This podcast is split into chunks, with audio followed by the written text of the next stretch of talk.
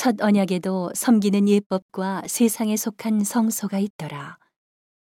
예비한 첫 장막이 있고 그 안에 등대와 상과 진설병이 있으니 이는 성소라 일컫고 또 둘째 휘장 뒤에 있는 장막을 지성소라 일컫나니 금향로와 사면을 금으로 싼 언약궤가 있고 그 안에 만나를 담은 금항아리와 아론의 쌍난 지팡이와 언약의 비석들이 있고 그 위에 속죄소를 덮는 영광의 그룹들이 있으니 이것들에 관하여는 이제 낱낱이 말할 수 없노라.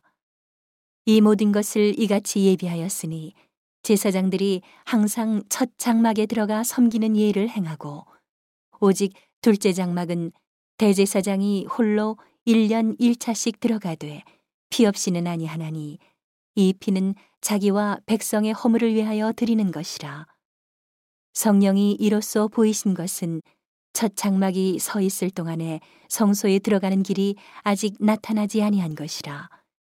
이 장막은 현재까지의 비유니 이에 의지하여 드리는 예물과 제사가 섬기는 자로 그 양심상으로 온전케 할 수 없나니 이런 것은 먹고 마시는 것과 여러 가지 씻는 것과 함께 육체의 예법만 되어 개혁할 때까지 맡겨둔 것이니라.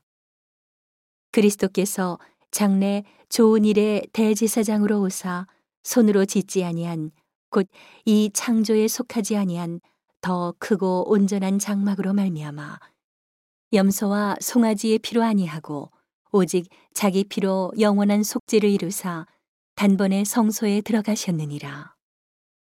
염소와 황소의 피와 및 암송아지의 재로 부정한 자에게 뿌려 그 육체를 정결케 하여 거룩케 하거든.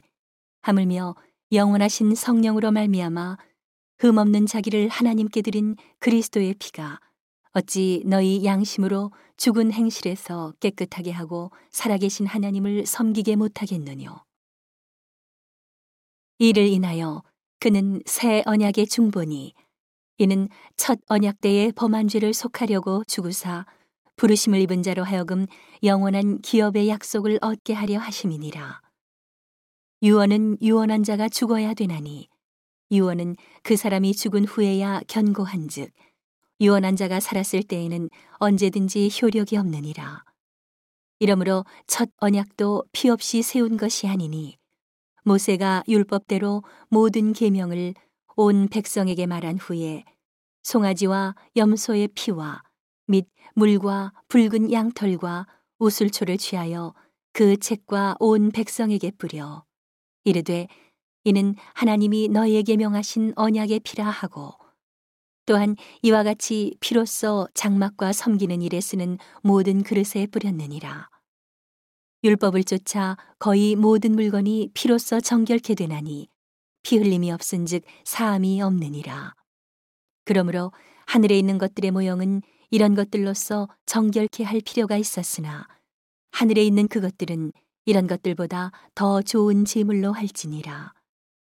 그리스도께서는 참 것의 그림자인 손으로 만든 성소에 들어가지 아니하시고 오직 참 하늘에 들어가사 이제 우리를 위하여 하나님 앞에 나타나시고 대제사장이 해마다 다른 것의 피로써 성소에 들어가는 것 같이 자주 자기를 드리려고 아니하실지니 그리하면 그가 세상을 창조할 때부터 자주 고난을 받았어야 할 것이로되 이제 자기를 단번에 제사로 드려 죄를 없게 하시려고 세상 끝에 나타나셨느니라. 한 번 죽는 것은 사람에게 정하신 것이요 그 후에는 심판이 있으리니 이와 같이 그리스도도 많은 사람의 죄를 담당하시려고 단번에 들이심 받으셨고 구원에 이르게 하기 위하여 죄와 상관없이 자기를 바라는 자들에게 두 번째 나타나시리라.